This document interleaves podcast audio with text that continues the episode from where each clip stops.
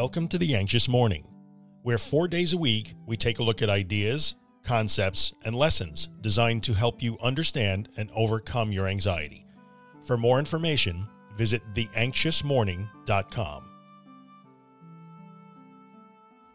Sometimes we find ourselves at the intersection of two emotional states frustration and motivation.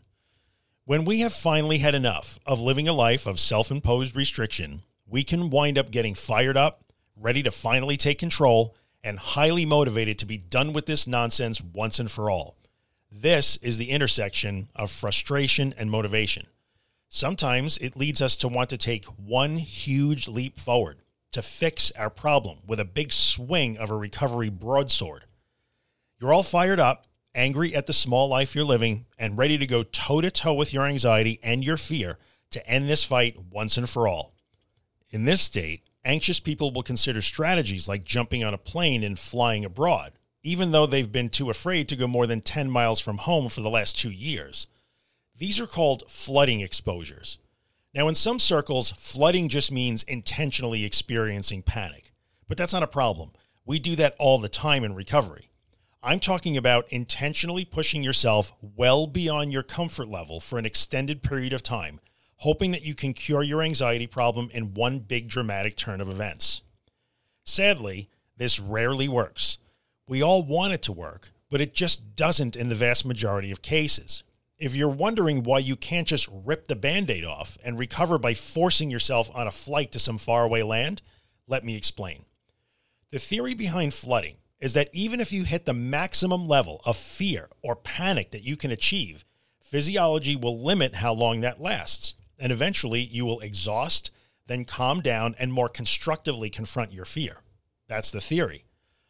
But waves of panic are a real thing so, a successful flooding experience means that you either have to be skillful enough to not fuel multiple waves of panic or working with a skilled therapist or counselor who can help you steer clear of those repeating waves. If you can't reach the point where you are in total acceptance and surrender mode while terrified, the waves will come, and you will learn only that this was a terrible idea and that you must get out of the situation as quickly as possible.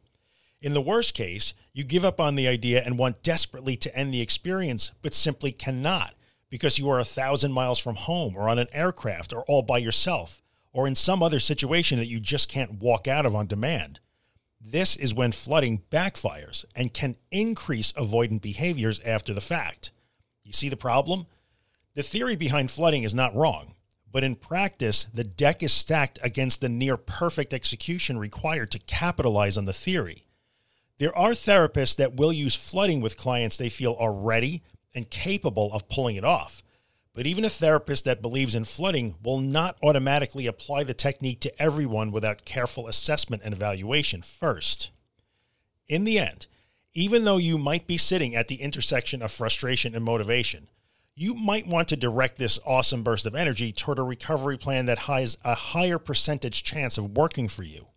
Ready to rip the band aid off and get your life back immediately, maybe start by taking that 15 minute drive that you've been refusing to take, walking around your neighborhood for 20 minutes, or eating those peanuts that you know you're not allergic to but are terrified will kill you anyway. These are real steps forward that you can build on to get moving in the direction you want to go in. Oh, and one more thing. Please do not be freaked out by the idea of flooding.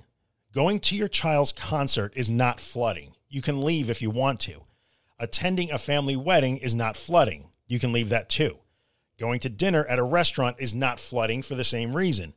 You may push yourself outside your comfort zone and take on challenges, but so long as those challenges have reasonably short duration and you know you can leave at some point, you're good to go. Challenging yourself is good.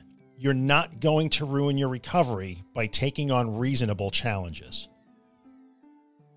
If you're enjoying the Anxious Morning podcast and would like to get a copy delivered every morning into your email inbox, visit theanxiousmorning.email and subscribe to the newsletter. If you're listening on Apple Podcasts or Spotify or some platform that lets you rate or review the podcast, leave a five star rating. Maybe write a quick review to let other people know that you love the podcast so they might find it too. It really helps me out. Thanks a bunch.